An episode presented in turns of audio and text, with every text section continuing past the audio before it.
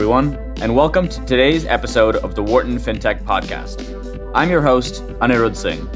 Our guest today is Ty Harris, CEO and co founder of Openly. Openly uses technology to provide reimagined and beautifully simple home insurance. The company is growing rapidly towards its goal of being a leading national provider of personal insurance. Before founding Openly in 2017, Ty spent 12 years at Liberty Mutual, a top five global insurer where he was most recently EVP and Chief Product and Underwriting Officer. Ty received his AB from Duke University, studied graduate economics at MIT, and is a fellow of the Casualty Actuarial Society. In today's episode, Ty and I discuss his early career, inefficiencies in the current insurance process and how that led him to start Openly, and Openly's expansion strategy. Ty was fantastic in today's episode. We hope you enjoy the show. Hello, Ty, and welcome to the Wharton FinTech Podcast. We're so excited to have you here today. How are you doing? I'm good. Thanks for having me. Really uh, looking forward to it. Fantastic. Before we talk about your career and your time at Openly, I just wanted to start by talking a little bit about your time as a student. Uh, you spent a number of years as an economics student at MIT. Can you tell us a bit more about that and the transition into insurance? Yeah, sure. Yeah, I actually spent probably more years than I should have as a student. I uh, went to Duke undergrad and studied a bunch of stuff, very kind of broad education there. Did economics, um, as my major. Coming out of there, I spent a couple years at the Brookings Institution in DC, working as uh, sort of like a research assistant in economic studies there. It was great, great time. And then went from there into a PhD program in, in economics at MIT, as you said. And I, yeah, I was concentrating in very theoretical finance. So I was doing like market microstructure, how information is propagated in financial markets. It's, it's been a fair bit of time there, going through lots of great friends, great classwork. In the end, decided that the academic route was not right for me and, and popped across town to a more corporate job. But yeah, it was uh, a good time. Nice. And as you mentioned, after MIT, you were at Liberty Mutual for a few years, 10 years, I think, or maybe even more than that. And then eventually got into the chief product officer role. Can you tell us a bit more about that and how that helped you become a successful founder and entrepreneur afterwards? Yeah, well, look, as a as a person studying finance, and you know, I was really interested in how people make decisions under uncertainty and and I was also a poker player so I was like oh I could go and work in Vegas and a casino or something that's interesting. And I'm like oh the other place people think about risk carefully is in insurance companies. Obviously there's a lot of other places they do that but Liberty Mutual was really close by it was right across the river for me at the time so I went over there and was started as a beginning actuarial student so that was kind of the quantitative way in the door at the time. So I did that it started building pricing models and underwriting models for homeowners insurance and auto insurance and took on increasing management responsibility over time. And, and as you said, I was there for almost 13 years. At the end of that time, I was the chief product and underwriting officer for personal lines for, for Liberty globally. But really, I think a couple things that set me up well for what I'm doing now. Uh, one is I really do believe in being immersed in the problem that you're you're going to solve, or at least having some subject matter expertise. I mean, you don't want to be so glued into it that you can't see new ways of solving the problem, but it is also important to make sure you have a real problem. And so, you know, I maybe I over index with 13 years, but certainly I got that.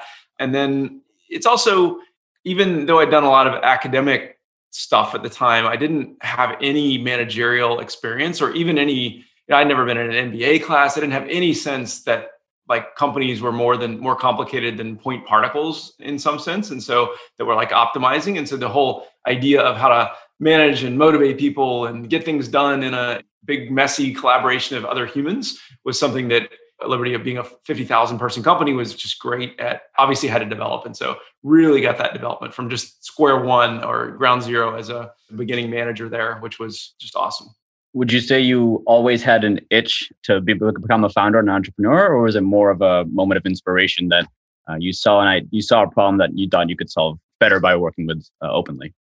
Well, all my life, I I'm the kind of person who will see. I love building myself or something up from nothing, and in many cases in my life, that would take the form of a hobby. So I'd say, "Oh, I'm going to go be a good runner," and then I just go crazy about it. You know, I'd, I'd run you know more than an amateur runner should and just you know up to a point or ballroom dancing. I got into that it's a, it's a squirrely competitive sport like in you know division 18 or whatever. But I, but I did that for a while and got very very serious about that. But i've always had those kinds of like or maybe it's some coding projects. I've always had what i now in retrospect see were sort of entrepreneurial leaning hobbies. But in my growing up, I had an amazing support system with my parents, and obviously Duke is an amazing school and everything. But I, for all the things I was exposed to, it was a little bit less on the. I didn't have a lot of examples of entrepreneurs just around me while I was in college or you know growing up. So it wasn't something I really realized that that was the way to take this way of behaving in a hobby and, and do that for your work. I think I probably realized that partway through my Liberty career. I said, wait a second, I could do this on my own, but it was terrifying. I, it took me a while to build a confidence to know that I could actually go out and do it myself. Yeah.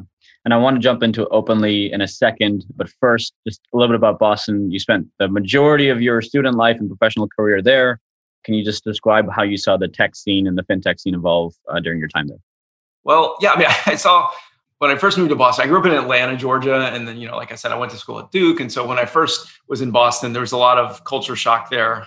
I remember literally the stupid stuff. Like when I was first went there, you could not order pizza after like, I don't know, 10 p.m. or something. Grocery stores would close. It was just not, it felt like a not modern city. And I really did see it greatly modernized just on the ordinary conveniences of life over the time that I was there. And I think, you know, the foods, you know, so I think everything, I don't know if cultural is the right word, but just convenience wise, it became a much better city in my personal opinion overall. I'm a pretty late comer to the entrepreneurial scene, so it's vibrant now. I mean, we went through the TechStars program in 2018 with our company, and that was just amazing. Really opened my eyes to the community there. I mean, all sorts of verticals, right? I mean, there's great consumer presence there, but you know, really burgeoning fintech and there's an insurtech scene there that's actually become quite strong but I don't have the perspective to tell you what it was like in 2005 just because my eyes weren't as open to that. I was such a academic and big corporate person and I, I wasn't my eyes weren't open to the entrepreneurial scene there. But fantastic. So let's switch to talking about openly.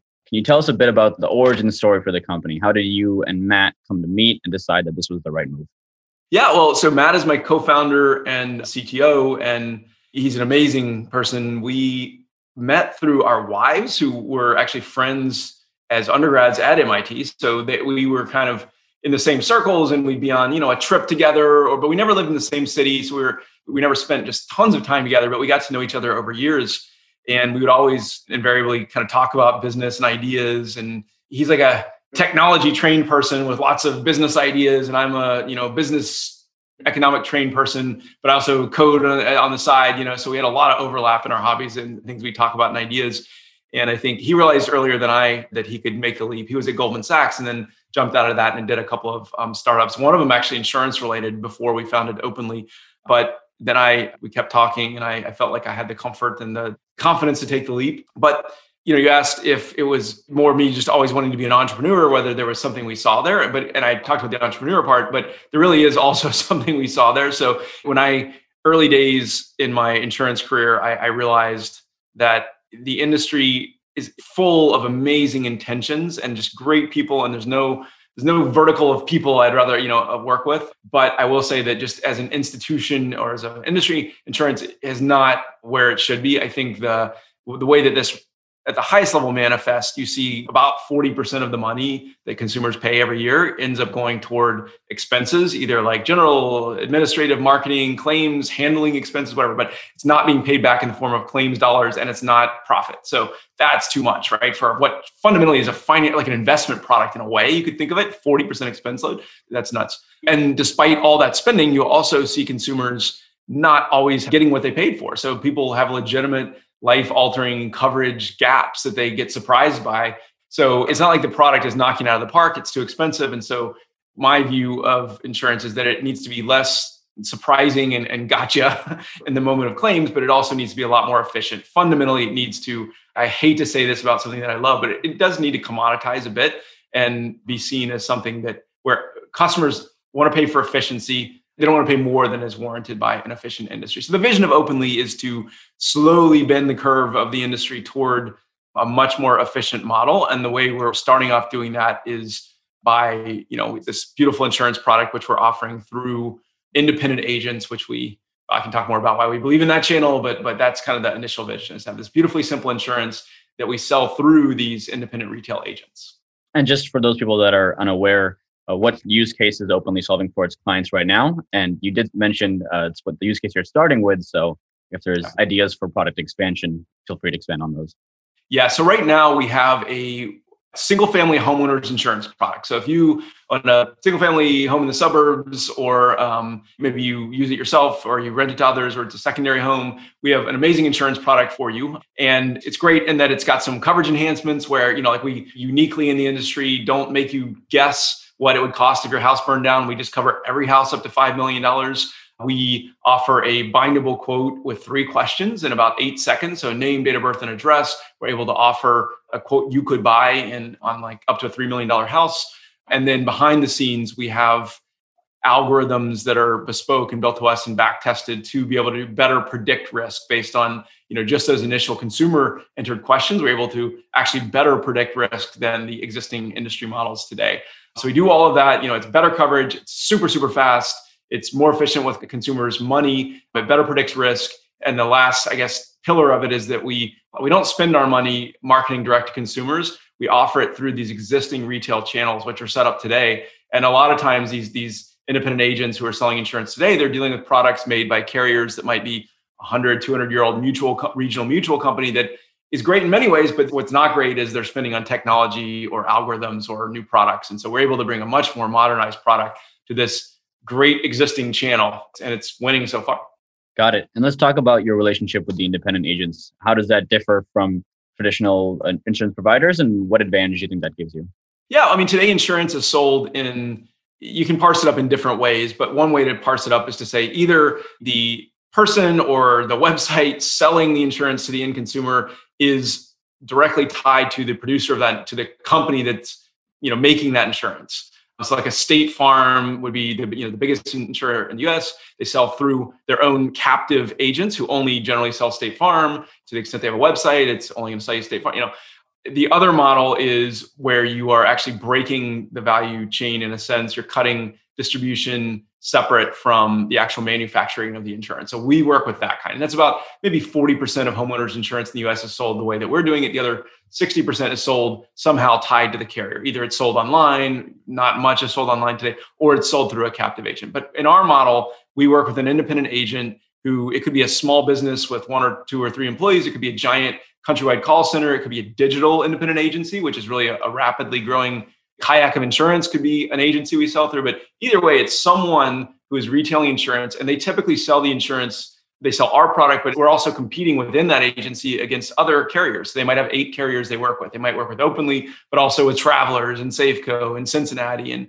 there's literally hundreds of other, mostly regional carriers out there competing to sell through these agencies. And so we're really bumping up against those competitors to win business within these independent agencies. Got it.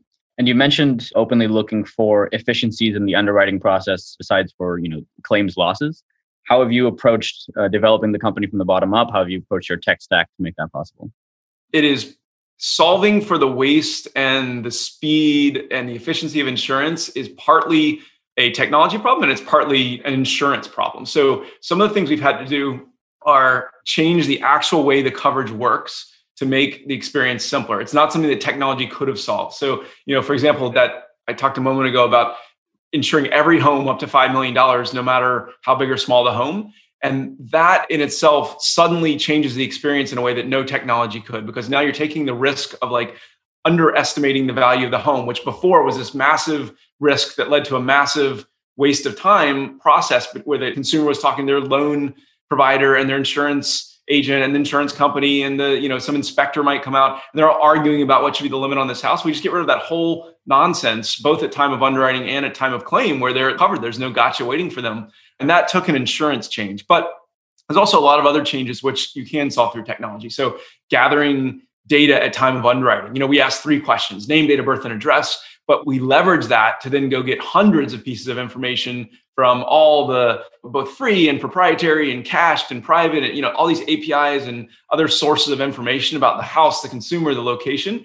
A lot of the ip we built is going out to get that clean it reconcile the different sources put it through within our proprietary models which are able to make risk decisions very quickly. And all of that getting to that final decision about the price and the eligibility and the commission and all that in five seconds eight seconds that is a lot of what we built and that's required almost entirely bespoke technology. So we haven't basically built everything from scratch, except for a few. You know, we don't we didn't build our own like payment system, but other than that, got it. Very impressive. And I know Openly has a remote first uh, delivery model. Can you talk about how you made that decision and what advantages you've seen with that?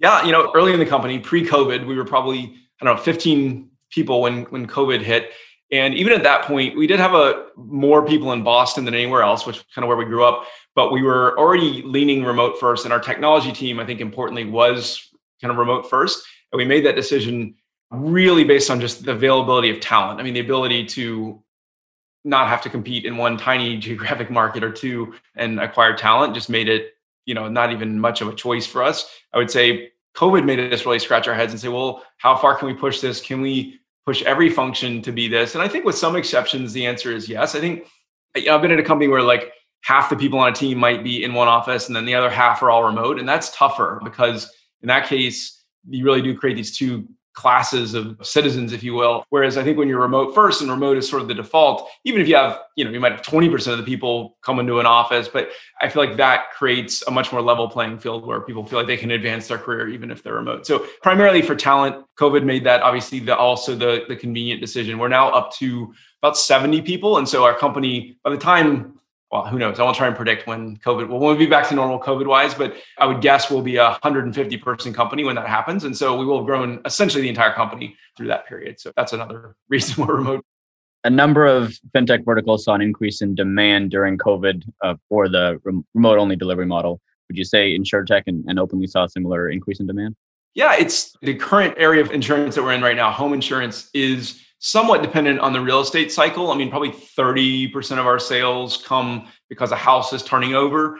So, you know, if, if, real estate completely stopped turning over, it's not like we wouldn't lose all our sales, but it can be a headwind or a tailwind. And I was worried at the very beginning of what this would do to us. I didn't know what was going to happen to real estate. What we realized is that our segment, the single family home, it's, and especially in like vacation areas or suburbs, is really just going gangbusters right now. And so we feel like we're, if anything, we have a little bit of a, a, tailwind on that angle. The other piece of it, though, is that yeah, a lot of insurance companies, parts of their delivery model does depend on in-person stuff. So someone goes to inspect the house in person, or, or, there's a claim, someone has to go out and look in person. And because we've been able to build, or there's paper that people are shuffling in some operations center, and because we've been able to build more digitally, and also make choices about well let's just not even have an in-person inspection. Let's have people you know use their smartphone to go take pictures of their house and that's how we'll do an inspection. Be able to make those types of choices we probably just push the needle even further during covid. But i do feel like we have an advantage having the ability to develop those digital solutions given that where the company was.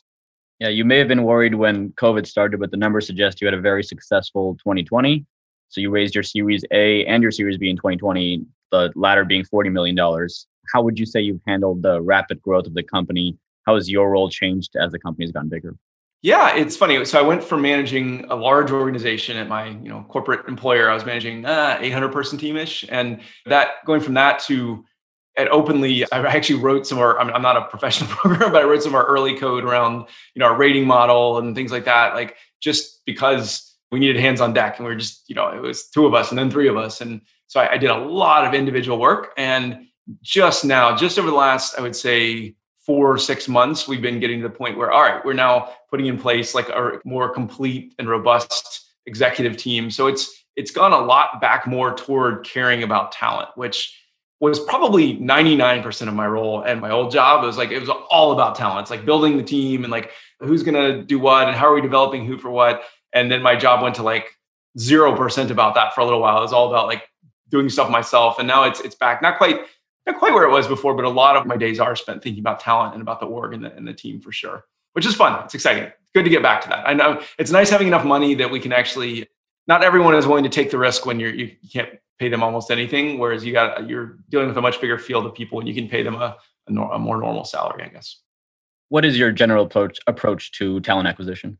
In terms of like the what we hire for, I think we have certain I'll call it cultural. I mean, it's a loaded word, but like certain core values of the company around, you know, certain things that every company would, I hope that every company prioritizes integrity, for example, but to us, that's super important. You know, curiosity is very, very important to us. So someone who uh, pulls on the string and, and that can happen at any job level. It can be, you know, frontline person who's working with agents on the phone every day and they ask, but why do we do it this way? Why don't we do it this way? And we want that kind of questioning and rather than just kind of rotely doing something, but it all the way up through strategy executive. Of course, you want that. Um, but at every role, we want that at the right level. So just justify from first principles thinking, why are we doing it this way?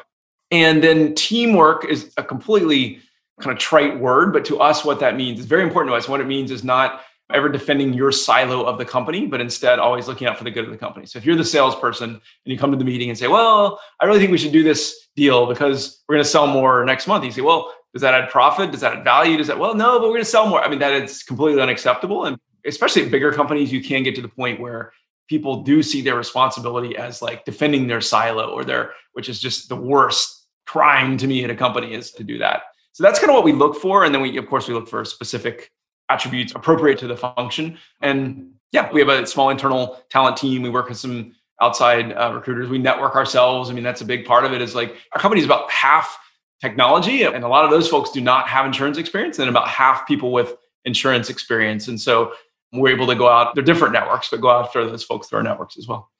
And from the outside looking in, it seems like Openly has expanded geographically in a very deliberate manner, going state by state. What is your expansion strategy and where do you see the company going over the next few years? Our general levers of expansion are indeed geography. So we're in eight states right now. We will be in, you know, if not 50, then probably 48 states. Eventually we'll be in about 20 states into this year. So that's one lever. We have agents. So because we sell you know bring on board these independent agents who then sell to customers as this intermediate sale to the agents and we have lots of room to run there as well we, you know we have low single digit thousands of agencies working for us and there's probably 40,000 in the US that we can get to there's product expansion so not really this year maybe not even next year but um, in the next two or three years we will likely introduce other products and auto insurance product being a likely addition there. There's other there's other levers as well depth of expansion depth of you know within agencies and things. But in terms of the geography we've picked so far for our initial states part of it is regulatory. There's insurance in the us is regulated at the state level and so there's a lot of factors that go into choosing which jurisdictions you can get into quickly. And it's not always the biggest states in fact it's a little bit negatively correlated with the biggest states it's easier sometimes to get into the smaller states it's also the industry profitability you want to be in states where the industry is kind of rationally pricing. It's easier in, a product like ours where you can face adverse selection. And then you want to be diversified. So you don't want to write 50% of your business on Miami Beach. You know, I love Miami Beach, but that, you know, you don't want one big hurricane or any sort of event to be able to take out a lot of the capital. Um, and even though we're reinsured by global reinsurers, they also want us to be diversified so that the ratio of the, the business we're bringing them, the, the revenue to the capital strain it puts on them is, is lower. So that's a big consideration too. And zooming out for a second, uh, what major changes do you expect to see within InsurTech over the next five to 10 years? I think a big theme that I just expect to see in the insurance market in general is increasing what I'll call retail transparency. So if you look to the UK or Spain or some other developed non-US insurance markets that are often sometimes less regulated on is part of the reason I think that you will have like successful kayaks of insurance that everyone uses, not just a small portion of the population and you'll have you know brokers that have dozens of prices they can give you. So I just expect not only the transparency in the kind of way you would think of as a, a kayak of insurance, I expect non-traditional retail channels to emerge, probably selling insurance through OnStar, maybe through Amazon, through, you know, kind of generally embedded at the per, at the moment of purchase. So I just think you're going to see a really interesting explosion of channels that are offering insurance to consumers at the moment that is appropriate when it's on the consumer's mind to buy. And then you pull on that a little bit and you say, well, what does that retail layer need? Oh, it needs insurance carriers. And this is kind of our play insurance carriers that are really good at selling in a transparent choice environment, that are really fast. You don't have to answer a thousand questions. They have a highly algorithmic and fast and accurate risk assessment price so that they don't face adverse selection. They have low expense ratio. And so that's sort of where we're trying to play. We're trying to be ready to plug into all these emerging retail channels over time. And what about in the fintech industry as a whole? Any particular trends that excite you? Yeah, well, I um I love the idea of bringing new capital sources to bear on to uses where that that pool of capital previously couldn't play. So, you know, something like I'll pick Lending Club, even though I know it's changed over time, but that's one of the, you know, it's kind of somewhat early model of, hey, let's see if we can bring capital from small investors to actually lend to people. Now, I know, again, I know that that model's changed, but you look at now what's happening with like you know fractional vacation homes and like buying you know sneakers online and buying you know you can you can like bid on portions of art and watches. I just I just love these like marketplaces that are allowing non-traditional capital to play. And we're, we're doing a little bit of that ourselves as well. You know i think over time we will part of openly's mission is to continuously allow to be pushing the envelope in terms of the type of capital that can take insurance risk. And i don't know exactly where that heads but that's probably you know i named a few areas for expansion for our company states and you know agents the obvious ones i think there's also an area which is broadening the pools of capital, which can take insurance risk through openly as a, as a sort of platform,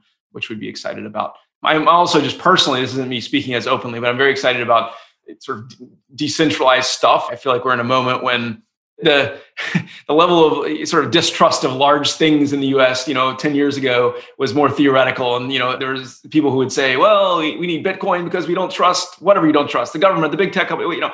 And I think now like there's for whatever reason, we're in this moment when there's a more palpable and practical questioning of big institutions, which makes it kind of an exciting moment for decentralized and, and more robust things of, of all of all stripes. But again, that's just that's my personal kind of hobby interest more than me speaking as openly. Fantastic. And as a student, I definitely appreciate the role that non-traditional capital is playing lately in fintech.